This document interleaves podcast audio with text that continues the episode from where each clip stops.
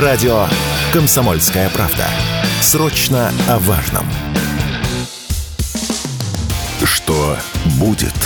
Честный взгляд на 7 июля. За происходящим наблюдают Игорь Виттель и Иван Панкин. Иван Панкин, Игорь Виттель, мы продолжаем наш эфир. Я напоминаю, что трансляции идут в YouTube, там есть канал, который называется «Что будет?». Подпишитесь, поставьте лайк, на колокольчик нажмите. В чат пишите, в середине часа будем отвечать на ваши вопросы. То же самое происходит в Рутюбе и в нашей группе во Вконтакте. Ну и сайт radiokp.ru, там идет прямая аудиотрансляция и, разумеется, подкаст-платформы, агрегатор подкаст.ру, Яндекс Музыка, подкаст, э, Google подкаст, Apple подкаст, э, ну и сотни других подкаст-платформ типа CastBox, пожалуйста, где вам удобнее, там можете нас слушать. Ну а к нам присоединяется Егор Ледовской, гендиректор Латиноамериканского центра имени Уга Чавеса. Егор, приветствую вас. Здравствуйте, рад видеть вас. Э, здравствуйте, Егор. Скажите, пожалуйста, насколько э, мы понимаем, по противоречивым сведениям, поступающим из различных источников, э, на саммит ЕС Латинская Америка, э, на саммите ЕС Латинская Америка, готовящемся, э, латиноамериканские лидеры заблокировали повесточку по Украине. Это так или нет? Если да, то кто именно? Э, ситуация такова, что ЕС прислал в СЕЛАК свой вариант э, повестки, свой вариант проведения мероприятия. А, соответственно, СЕЛАК прислал в ЕС свой вариант. А, значит, ЕС э, предложил много-много говорить об Украине, предложил выступление Зеленского. Соответственно, СЕЛАК со своей стороны, ну, это объединение, которое, собственно, включает все страны обоих континентов Америки, за исключением США и Канады, то есть страны Латинской Америки. А, соответственно, Силак прислал а, свой вариант повестки, в котором упоминания об Украине не было вообще. И вот сегодня как раз а, будут новые консультации между представителями СИЛАК и ЕС по поводу итоговой повестки. Как пишут в некоторых источниках, послы стран ЕС сейчас пытаются давить на страны СИЛАК, чтобы упоминание Украины все-таки было, для них это очень важно. А, поэтому возможен вариант, э, при котором будет э, принят какой-то такой средний вариант этой повестки, а, при котором, возможно, упоминание Украины все-таки будет, а, но будет это в более мягкой и не такой явной форме, в частности, без выступления Зеленского. То есть и сейчас идет поиск какого-то компромисса, ЕС пытается давить на СИЛАК. Что из этого выйдет, собственно, мы узнаем по итогам уже этих переговоров, которые пройдут сегодня. А чем ЕС давит? Э, это первый вопрос. А второй, чем мотивируют те лидеры латиноамериканских стран, которые отказались включать эту повестку? А, да, ну, кто отказался, мы не знаем, потому что это обезличенная информация.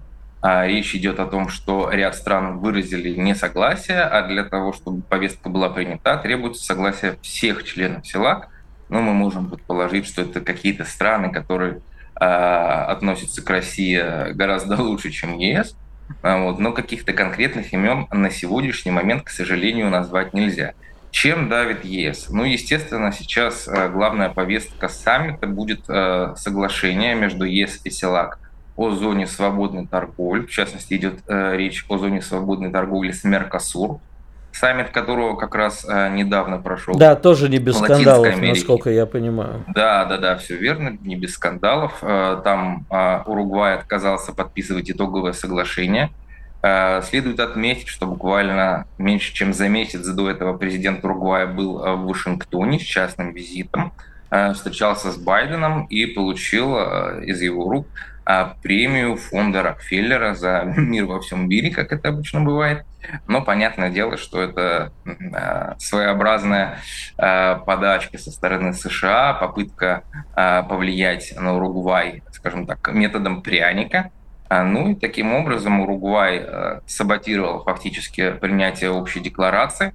Речь идет о том, что якобы Меркосур не позволил Уругваю соглашить, э, заключить всеобъемлющее соглашение с Китаем о торговле. А, но на самом деле там причина несколько в другом. Хотя, конечно, эта тема с Китаем тоже была, а, потому что речь идет о том, что Меркосур выставляет определенные требования для стран-участников этого союза, о заключении подобного рода соглашений, это было принято не против Китая, это было принято прежде всего против Соединенных Штатов Америки. Изначально Уругвай собирался заключать соглашение именно с Тихоокеанским партнерством, которое находится в такой достаточно правой повестке. Э, там много стран, которые негативно относятся, в том числе и к России. Да, и ну, вот бог с ним с Уругваем, Егор. Это как бы э, внутренняя латиноамериканская повестка. Нам гораздо более интересно, что, собственно, э, от этого будет Россия. Видим ли мы, что те страны, которые не, не подпишут эту повесточку, ну или как-то подпишут в более мягком э, виде, среди них, кстати, называется и Бразилия, что неудивительно. И, ну и Аргентина наверняка, да? Нет, Аргентина там посильно под вопросом. Мексика, Колумбия, может быть. Эти страны может, а... могут пойти на еще более сильное сближение с Россией, а не с Америкой. А, очень многое будет зависеть как раз от итогов а, саммита ЕС и СЕЛАК, потому что, как я уже говорил, речь идет о заключении договора о всеобъемлющей торговле. И сейчас Лула Досилова выступил очень жестко по отношению к ЕС и сказал о том, что нам невыгодна такая политика, при которой они выигрывают, а мы проигрываем. Э, и, соответственно, он уже, в свою очередь, сам пытается давить на, на Европейский Союз э, с той целью, чтобы те пункты, которые не устраивают Латинскую Америку, были из такого соглашения вычеркнуты. А ЕС пока на это не идет, но консультации продолжаются. Речь идет в частности о том, что ЕС пытается заставить Латинскую Америку Э, соблюдать э, соглашение по климату, э, что, в принципе, очень сильно бьет по латиноамериканским промышленности, да. Да, безусловно. Но там так прописан хитрый этот договор, что те значит, производства, которые в Латинской Америке, они оказываются вдруг очень неэкологичными, а вот те, которые в ЕС, они почему-то фантастически экологичны, хотя между ними разницы абсолютно никакой нет.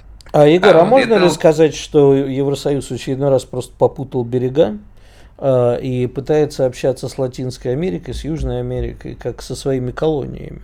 Особенно да, Испания, безусловно. которая вроде Но как стала они, председателем Они привыкли ЕС. к такой форме общения, естественно, Испания до сих пор э, чувствует в себе какой-то рудимент империализма.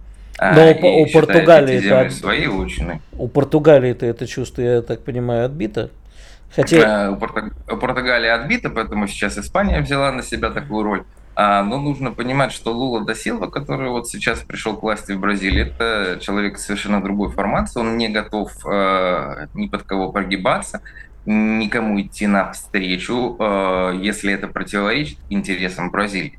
А, поэтому, безусловно, в этой ситуации Лула будет отстаивать свою повестку. И вот от того, удастся ли э, Луле договориться с ЕС или нет – Э, во многом будет э, зависеть, собственно, вектор Бразилии, а значит и Латинской Америки, потому что сейчас а, после прихода Лулы фактически а, он стал таким негласным лидером всего континента, всего латиноамериканского сообщества, и очень многие страны будут действовать э, именно в той парадигме, в которой пойдет Лула. Но там на самом деле еще хватает харизматичных лидеров. Взять хотя бы лидера Сальвадора. Да и в Уругвае все непросто. А, ну, безусловно, да, но все-таки мы должны понимать, что Лула посильнее лидер, будет. Так, а лидер, где... да. Подождите. Лидер это все-таки страна с достаточно большой экономикой, с производством, которая может влиять на мировые процессы. Ни а Сальвадор, скажите, ни Уругвай этого не могут. К сожалению, но я верю в Уругвай. А, скажите, пожалуйста, а на самом деле вот за климатические... Я понимаю, что она очень важна что это влияет на промышленность, но все-таки где там украинская повесточка, чего хочет Евросоюз от э, Латинской Америки в плане Украины? Вербального осуждения России или чего-то большего, поставок каких-то? Знаете, у них поставлена задача от Соединенных Штатов Америки продвигать эту повестку.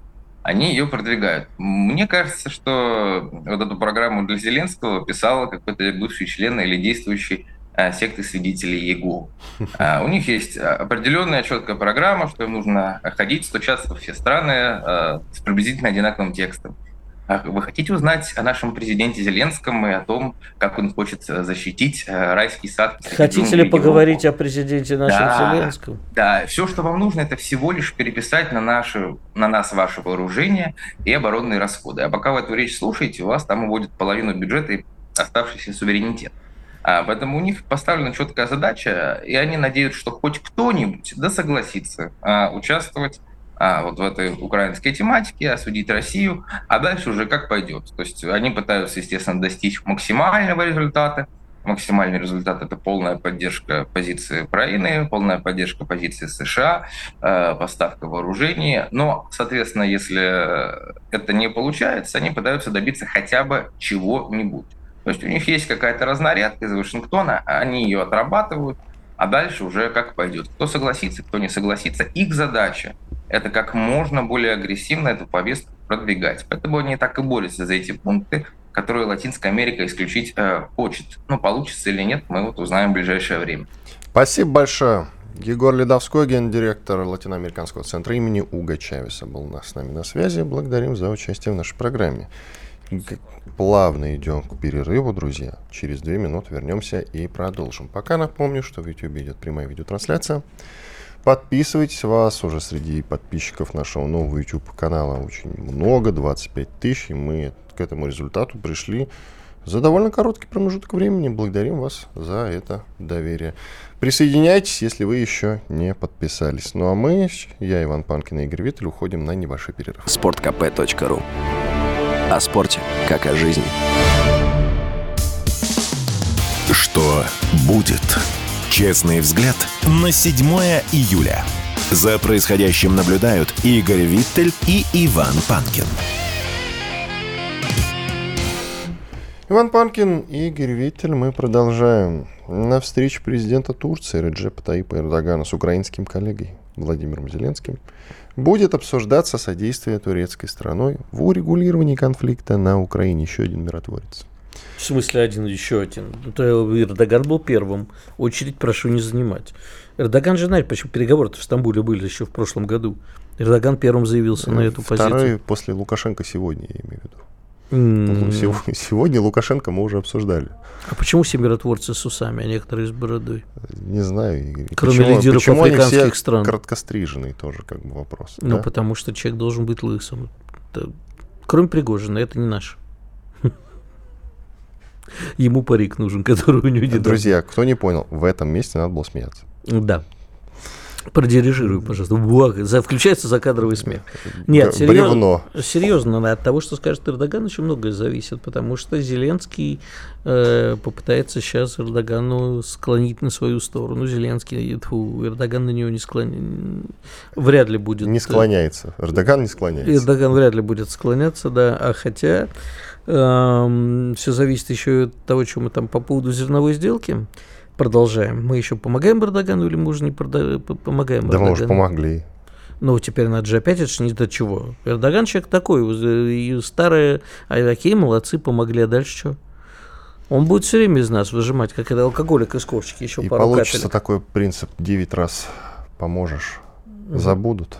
Да, а на десятый получишь по морде, как и свидетель. Один раз откажешь. Вот обратите запомнит. внимание, э, то, что Егор сказал, это очень хорошая метафора. Егор Ледовской, наш да. прошлый спикер. Угу. Так вот, это очень хорошая метафора, потому что... Какая именно-то? Про свидетелей Иеговы. А. Ты же понимаешь, свидетели Иеговы, во-первых, очень скучные, их все гонят, а в какой-то момент еще и морды бить Они начинают. не запрещены в России? Там, а, по-моему, запрещены, да, я, я, я сейчас не помню. Признан, сейчас проверим. По-моему, признаны экстремистской организацией. Так, и Иеговы. Ну, ты продолжай. Правда. Ну, я бы признал их очень скучной организацией, если уж на то пошло. Там еще есть всякие такие, знаешь, которые очень любят докапываться. И вот мне даже однажды таксист попался, дает листовочку, говорит, приходите к нам в церковь. Раньше раздавали рекламу всяких стрип-клубов в подпольных борделей, а сейчас вот в церковь зазывают. Верховный суд э, запретил деятельность организации на территории страны. Всё. Вот, молодец. Значит, теперь мы должны... Молодец, Верховный суд. Молодец, Верховный суд, и ты что вспомнил, потому что они запрещены. Ну вот, рано или поздно еще их и запрещают. Но перед этим бьют морду. Поэтому они уже от отчаяния ходят по всем Поэтому что, будем, будем наблюдать, как говорит один иноагент. Тут действительно будет очень интересно, потому что сейчас выжимают из всех стран. Видишь, Латинская Америка нет, скорее всего, а у них своих проблем еще хватает. Да там и Мексика с Америкой немножечко сейчас э, ссорится. А Африка нет, э, Китай с Индией вежливо тоже нет. Это называется «большая часть мира воюет против России». Не смешите мои пожилые, это называется. А, в Time вышла замечательная статья. Я кидал ее в чате, кто должен был э, ее видеть. Угу. Это замечательно. Как поколение Z изменило свои взгляды на гендер. Исследование в США выявило, что 51% тех, кто родился с 95 по 2012 годы, убеждены, что существует более двух полов. Оказалось, что в США уже сейчас больше молодых трансгендеров, чем жителей Бостона. Да ладно. Прохладно. Серьезно? Серьезно, абсолютно. Ну, вот статья в, не где-нибудь, а в Time. Ау. Ты что? Слушай, а что Шутка ты так ли? под абстрратно относишься к западным средствам массовой информации? Ну, а ты, а ты почему к ним так относишься? Я Кто, исключ... Кто-то утро начинает э, я схождение, све... с, этот, берет Нет. языка постоянно, Нет, каждое я, утро. Во-первых, я беру его вечером, утром освежаю, за ночь язык может Освежеваешь еще, Да, скажи. я освежеваю, за ночь язык может протухнуть. А я это делаю чисто зоологического любопытства. Какого зоологического? Да, ну как в зоопарк ходишь. Господи, прости. Не же нужно знать, что там происходит. Но только в зоопарке симпатичнее, там все-таки, знаешь, змеи красивые есть, обожаю. Знаешь, смотреть. сколько населения Бостона? 675 тысяч, почти да, думал, 676 миллион. практически. А почему нас это должно волновать, сколько у них трансгендеров? А я тебе объясню, концепция на самом деле ну. очень простая. Все, что происходит у них, постепенно поздно... перебира... перебирается к нам. Уже нет. У нас э, теперь это Великая Российская стена. Ты знаешь, не так давно были проведены учения Роскомнадзором по, на случай, если будет отключен Рунет э, именно отключен э, международный интернет. Да, в результате да. нельзя было купить на, если, на Точнее РЖД. сказать, если нас отключат от международного интернета. Угу. Я просто вот в качестве Э, ремарки уточню, что нам еще не было, во-первых, прецедента, чтобы кому-то отключали э, международный интернет, кого-то в смысле, чтобы США принял решение кого-то отключить от международного интернета, и нас тоже не отключат. И пока международный интернет, он вот работает, все по-прежнему от них постепенно перебирается к нам, как вирус. Ты правда считаешь, что э, человек, посмотрев какую-нибудь горбатую гору, становится гомосексуалистом? Гомосексуалом, правильно, да. В текущем моменте нет, но в целом влияние есть. Или чтобы человек... Нет, э, это действительно трагедия, понимаешь, э, потому что это влияет в целом на планете и в целом влияет на то, что человек... Э, но речь про трансгендеров, а не про гомиков, извини. А это одно и то же практически. Не в, не в плане, что как бы это технология распространения, да, но если я абсолютно лояльно отношусь к представителям ЛГБТ, то как бы да простит меня Госдума, то вот с трансгендерами, я думаю, это уже другая история. Потому что есть, э, знаешь, если, если Бога нет, то все разрешено, как говорится. Если считаю, что больше двух полов, то им в голову может вообще прийти все, что угодно.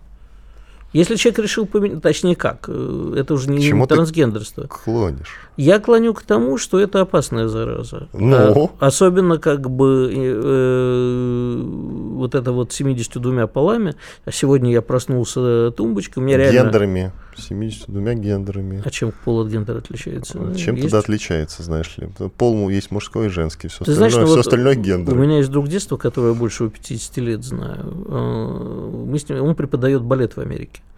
Вот. Он известный балетный преподаватель. И мы с ним говорили, я говорю, я вот там со своим студентом, для нас это зараза политкорректности, это добралась, конечно, но очень э, ограничена. Там я со своими студентами договаривался всегда, что типа, ребят, если вы на что-то обижаете, вам отчет тревожно, пожалуйста, зачет автоматом идите отсюда. Остальные учатся и разговариваем как нормальные люди, друг на друга не обижаемся, не стучим, а обсуждаем.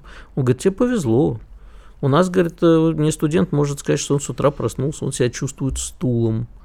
И я с ним обязан еще уточнить, как к нему предпочитать, чтобы к нему обращались. Они, оно, стул, уважаемый... Может, это просто похмелье? А, ну, понимаешь, тогда у нас... Ну, стулом-то просто так Тогда у нас полстраны с утра бревном себя чувствует. Или кто-то просто с вечера его стулом огрел. Слушай, а ты, а ты Передалось. Хорошо, а ты знаешь, э, как ты хорошо придумал. Я теперь вместо того, чтобы говорить с утра, что у меня похмелье, буду говорить, у меня проблема с самоидентификацией. Ты же не пьешь, насколько я А знаю. по мне, знаешь, очень бывает. это Я не пью, похмелье бывает. Дело в том, что за долгие годы, когда я пил, моя печень впитала столько алкоголя, что сейчас сама его вырабатывает. Так что Бывает и такое, милый. А, так что, ну что я тебе могу сказать? Мир сошел с ума, ну и все в тот тарар. Хорошо, что Помнишь э, фильм «Астерикс и Обеликс» замечательный? Жераром Депардье. Конечно, такой. помню.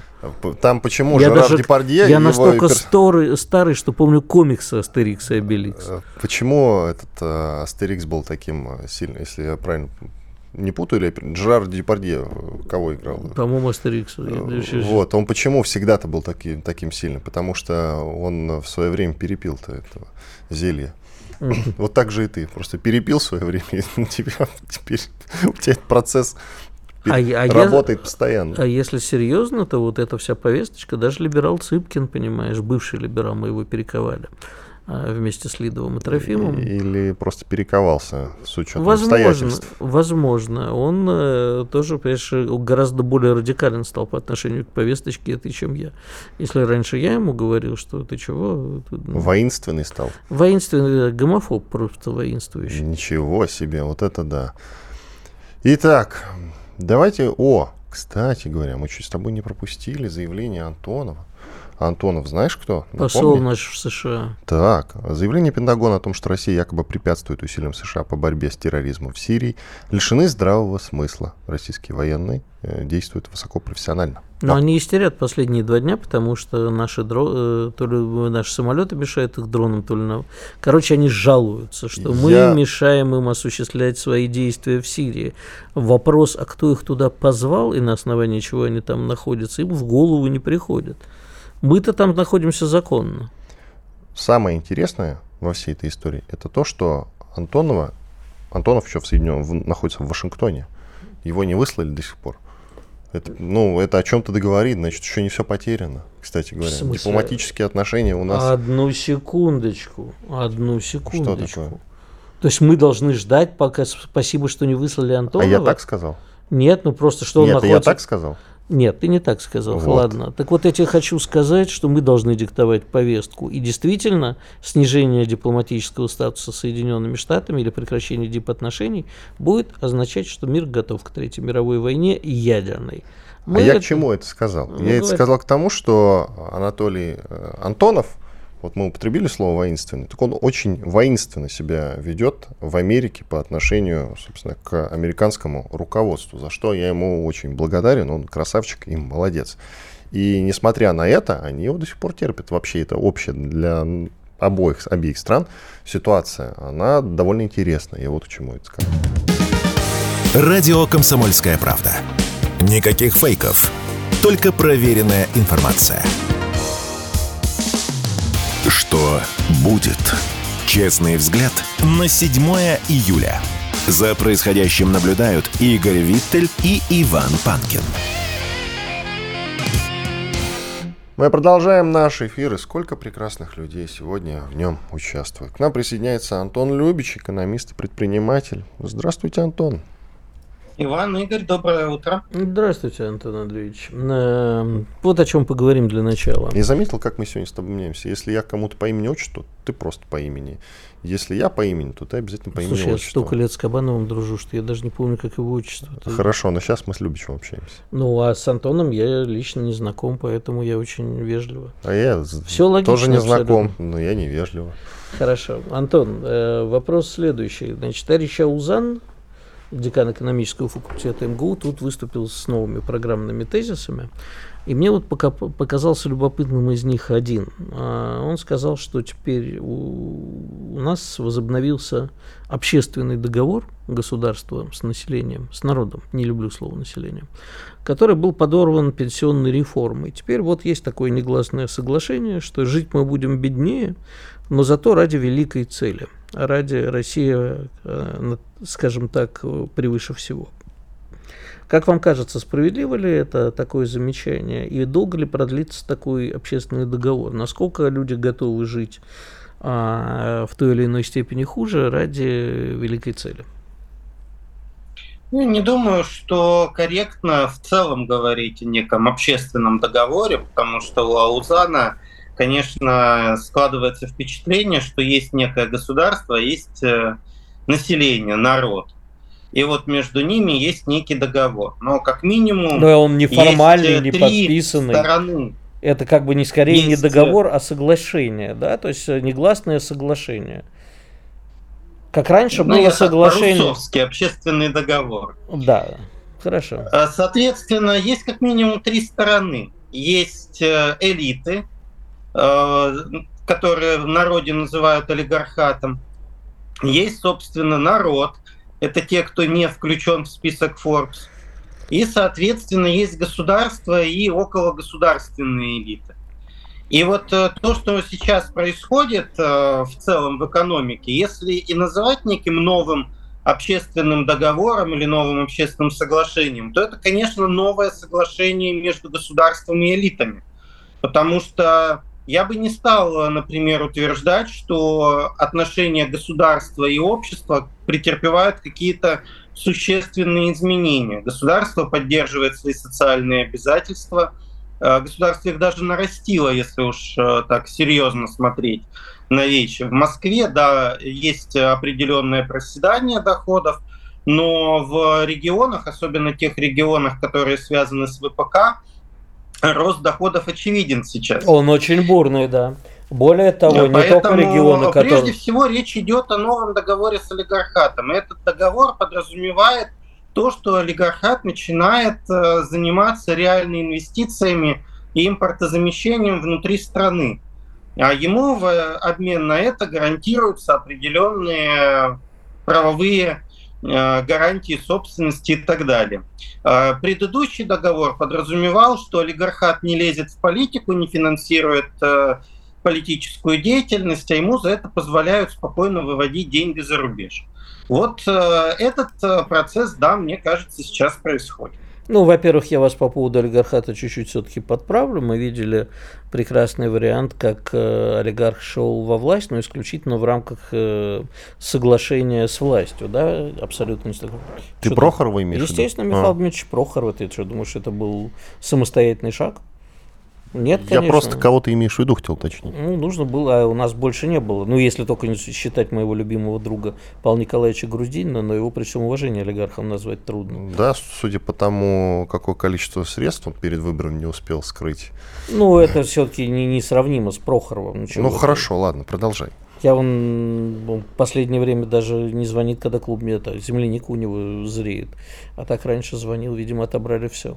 Ну так вот, э, это первое. Во-вторых, э, а чем у нас отличаются э, олигархические элиты от чиновничьих элит? По-моему, одно и то же, то же, то же самое, только вид сбоку.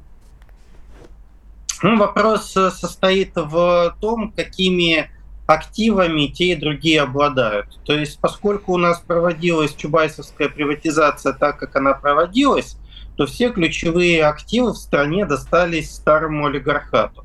А так называемые новые государственные элиты, которые сформировались в 2000-2010 годы, они в основном э, строятся вокруг подрядов э, бюджетных. Э, У них, соответственно, разная возможность влиять на процессы, которые сейчас стране необходимы с точки зрения восстановления промышленного потенциала и импортозамещения. Поэтому именно со старыми ельцинскими, если угодно, олигархами и приходится пересматривать так называемый общественный договор.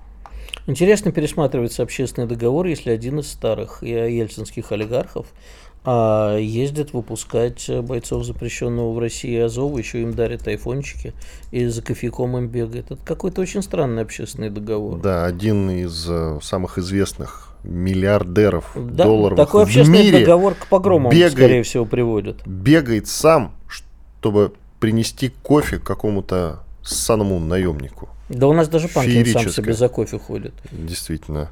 А тут Не, ну иногда есть люди, которые соглашаются. Продолжайте. Так вот, Антон, э, э, возвращаясь к началу, значит, никакого общественного договора между народом и государством нету. Я правильно вас понял? Нет, почему же он есть? Просто он никуда не пересматривается. Он какой есть, такой и есть. Ну как, секунду. Что значит э, изменилось отношение к пенсионной реформе? Оно никуда не изменилось. Она не пересмотрена. Более того, вопрос с накопительными пенсиями завис и не решается. А, поэтому говорить о том, что, как Аузан говорит, что вот там пересмотрели э, отношения государства и общества, нет, не пересмотрели. А, то, что сейчас возникли, возникла потребность и в, соответственно, мобилизации, и в развитии ВПК, и на это выделяют денежные средства, я бы это не назвал пересмотром некоего общественного договора. Это э, просто, скажем так, коммерческие отношения государства и общества. Общество а... выполняет новую работу, государство ему за это платит. А смотрите, у нас получается любопытная картина. Как вы правы, э, регионы, в которых есть ВПК, э, чувствуют себя более чем хорошо.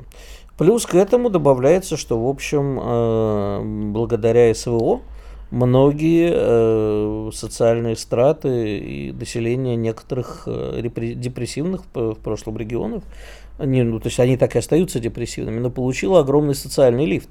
Потому что такие зарплаты, как э, сейчас получают контрактики, им никогда в жизни не светили. Правильно же? Да, безусловно. Но при Только этом получается... Мы все с вами надеемся на то, что СВО не будет бесконечно вот, и тут возникает вопрос. Во-первых, э, поднялись э, регионы, слава богу, но некоторые социальные страты, и, как вы справедливо заметили, некоторые центральные города, типа Москвы и Питера, наоборот, ощутили на себе, то есть регионы сервисной экономики, ощутили на себе э, ухудшение жизни. Но поскольку, конечно, был очень большой разброс, то как бы все равно еще не встретились депрессивные регионы и Москва. И, видимо, никогда не встретятся. А вот что мы будем делать, когда мы победим, и эти люди вернутся, а, а больше таких социальных лифтов не будет, и что же будет? Так, что у нас Антон решил а, Антон, да, да Антон решил не отключить. накладка. Я да. так долго формулировал, что Антон отключился, решил с нами больше не разговаривать. А вот давай тебе вопрос.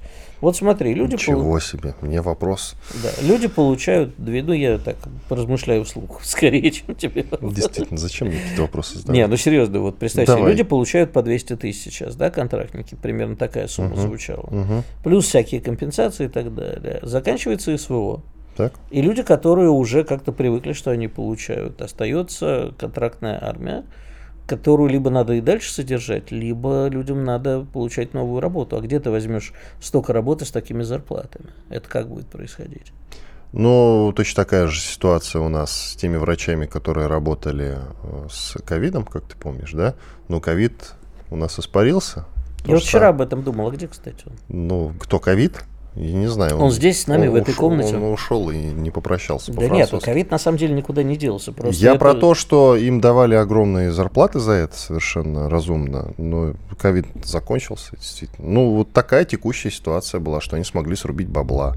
Ну, у них Нет, работа ну, была опасная. Секунду, у них работа была опасная. Секунду, это были другие социальные страты, которые и так э, потом могут зарабатывать. А, Антон, в смысле, как они потом будут зарабатывать? Сейчас, я, Антон вернулся к нам. Антон. Да, да, слушаю вас. Вы слышали, вопрос слышали, да? Э, нет, Корт... только то, что, что кто-то смог на ковиде заработать, а кто-то нет. Нет, я перед этим спросил, а что будет происходить, когда эти люди вернутся после специальной военной операции, работы нету, деньги, которые они привыкли, тоже нет. Только очень коротко, у нас 15 секунд. Они торжественно поедут в Москву и Санкт-Петербург, потому что экономика вернется к довоенной структуре.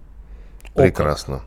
Оставайтесь с нами, еще есть о чем поговорить. Антон Любич, экономист и предприниматель, Иван Панкин, Игорь Виттель.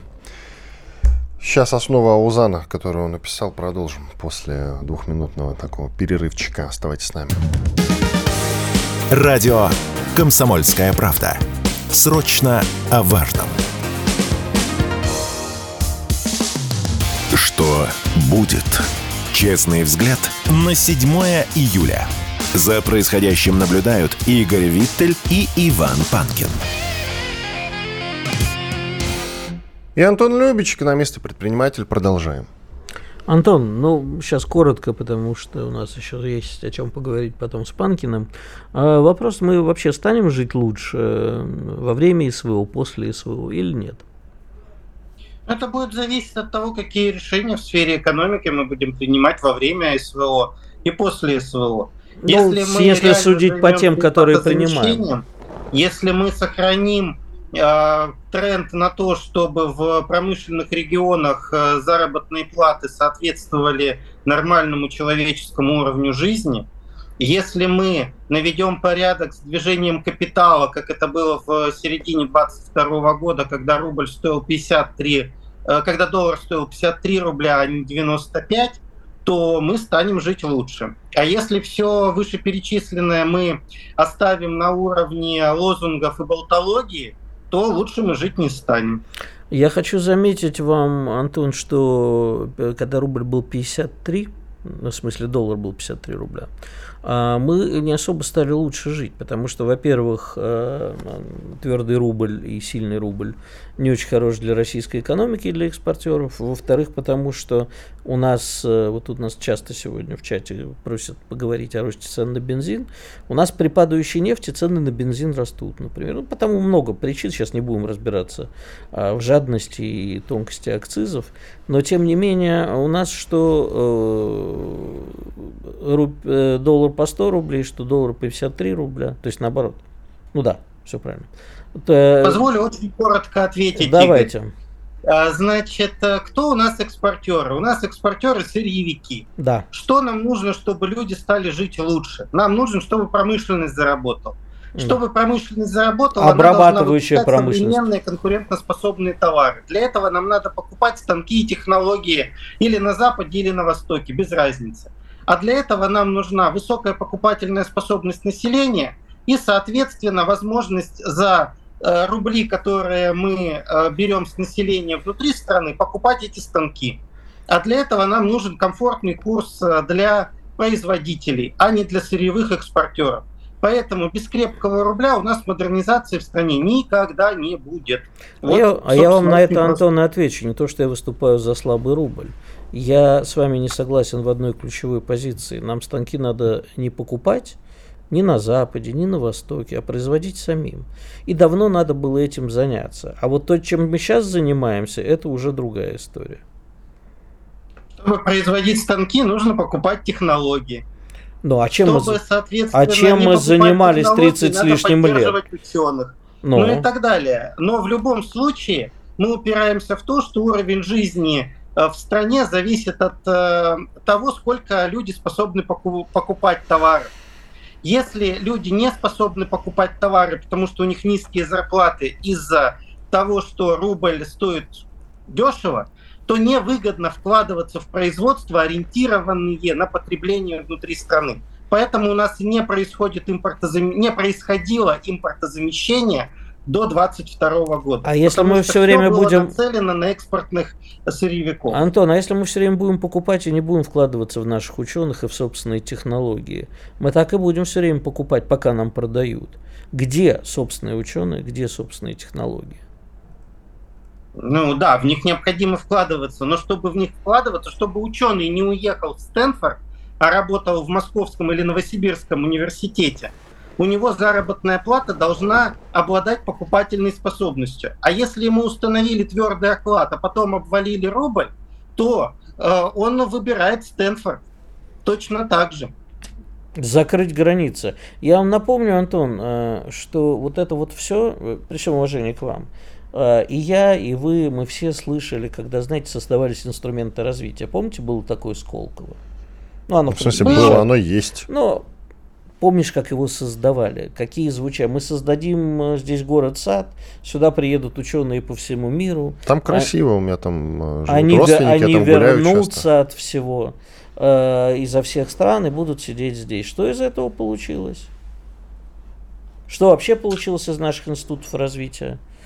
А, Игорь, ну это к тому, что между говорить и делать существует разница. Это то, с чего мы начали эту часть эфира. Спасибо. Кэп. Если мы ограничимся болтологией и лозунгами, то лучше мы жить не станем. Но если какие-то правильные лозунги просто забалтываются, это не значит, что они становятся неправильными. это значит просто, что их надо воплощать в жизнь. Вот в чем дело. Хорошо, спасибо. Антон Любич был с нами. Экономист, экономист. И предприниматель. Благодарим за участие в нашем эфире. Женька Разбойник, дай-ка отбивочку. Начинается. Кто-то отошел, Ничего. этот Женька Разбойник. Ничего страшного. Будем без отбивочки. Все, без отбивочки. Ну тебя. Не Отвлекается меня. вечно на какую-то ерунду. Ну, подводим итоги. Итоги. Э, ты вот спросил меня, когда были технические накладки с Любичем, куда эти люди военные, которые сейчас по 200 косарей в зоне СВО зарабатывают, вот куда они пойдут работать после того, как СВО завершится, потому что в армии, наверное, им будут все-таки платить после завершения СВО меньше. Это значит, что СВО не надо заканчивать и не ну, останавливаться ну, глупости, на границах Украины. Глупости, конечно. Смотри, во-первых, я думаю, что в армии будут платить нормальные деньги контрактникам все-таки, а те, кто не захочет служить в армии, и армия сейчас будет усиляться и укрепляться, это же очевидно, после СВО, мы уже сейчас делаем выводы и сделаем эти выводы и постфактум обязательно. Поэтому в армии будет стабильная работа и стабильная зарплата. Может быть меньше, чем сейчас, но и боевых действий не будет. А, и, и в армии можно будет сделать какую-то карьеру и получить важную необходимую стабильность. А другие люди смогут, э, как это было раньше, пойти в какую-нибудь службу безопасности, профессиональные, военные или телохранителями. Всегда найдут себе какую-то работу. Разве нет? Нет. У нас избыток людей, которые, придя из армии, а, ну, как бы из армии, выйдя в отставку, в том числе сидят, вот, прости, не хочу обижать эту социальную страту, но вахтерами, Который... Ты, с одной стороны, прав, а с другой стороны, профессиональный человек, в чем бы он ни был профессионалом, Значит, всегда найдет себе применение. Послушай, человек, который не профессиональный военный, а контрактник, который пошел на контрактную службу, это э, не профессиональный военный, это хороший контрактник, который умеет выполнять определенную часть работы. Когда эти люди вернутся домой, то работы такой не будет. И нам надо позаботиться, государство должно позаботиться о развитии экономики, что к тому моменту у них был выбор рабочих мест с достаточными зарплатами для поддержания не штанов, Ты а достойного не про работу сейчас должен тогда думать, а про социалку. И, нет. Нет, социалка должна быть для тех, кто не может работать. Он, мы должны участник быть... СВО, по идее, уже должен будет получать какие-то выплаты от Безусловно, но какие это выплаты? Ты знаешь уровень пенсии, на них можно жить? Я думаю, что все-таки для участников СВО пенсия должна быть повышенная. На нее, конечно, не, не проживешь, но это ну, дополнительная да? ну, прибавка так, окей, к пенсии. Это будет 20-25 тысяч, а у нас э, у них зарплата 200.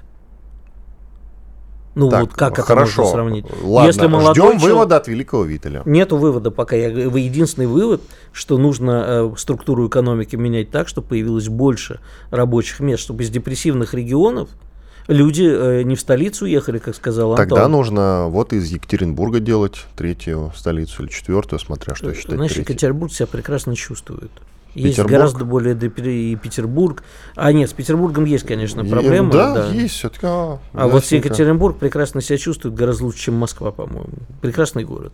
Лучше, и чем Москва? Кто-то и... вообще в мире себя чувствует лучше, чем Москва? Прекрасно. Я, например, лучше себя в Екатеринбурге чувствую, чем в Москве. Давай, И в Новосибирске, и в не обойдешься. И в Я твое проклятие.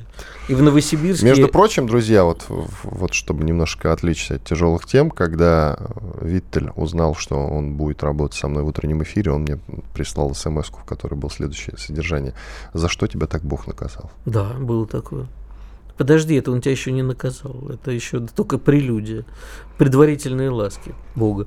А, так вот, э, я тебе хочу Шестой круг, получается. Он, а, возьми тот же Дагестан. Вот ты был в Дагестане когда-нибудь? Да, в Махачкале был. Огромная безработица. А вот едешь по Махачкале, у калиток, э, если даже не в центре, стоят люди и качаются непонятно чем. Работы нету, коррупция огромная. Вот нужно, чтобы это было Дагестан, это, я не знаю, какая жемчужина. Из него можно сделать конфетку. Ну, кстати. Нет, делается. Смотри, да. эпидемия ковида в этом смысле Дагестану помогла, согласись.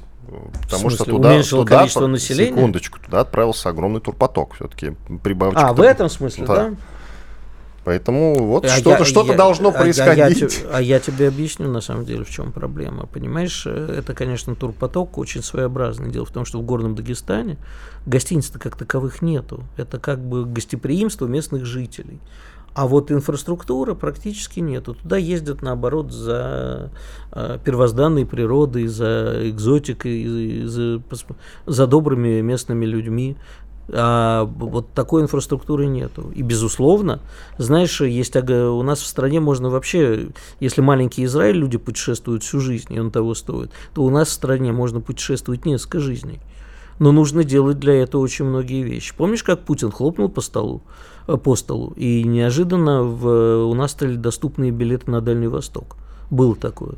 Когда они стоили безумных денег, потом бац, по 11 тысяч. И отлично получилось.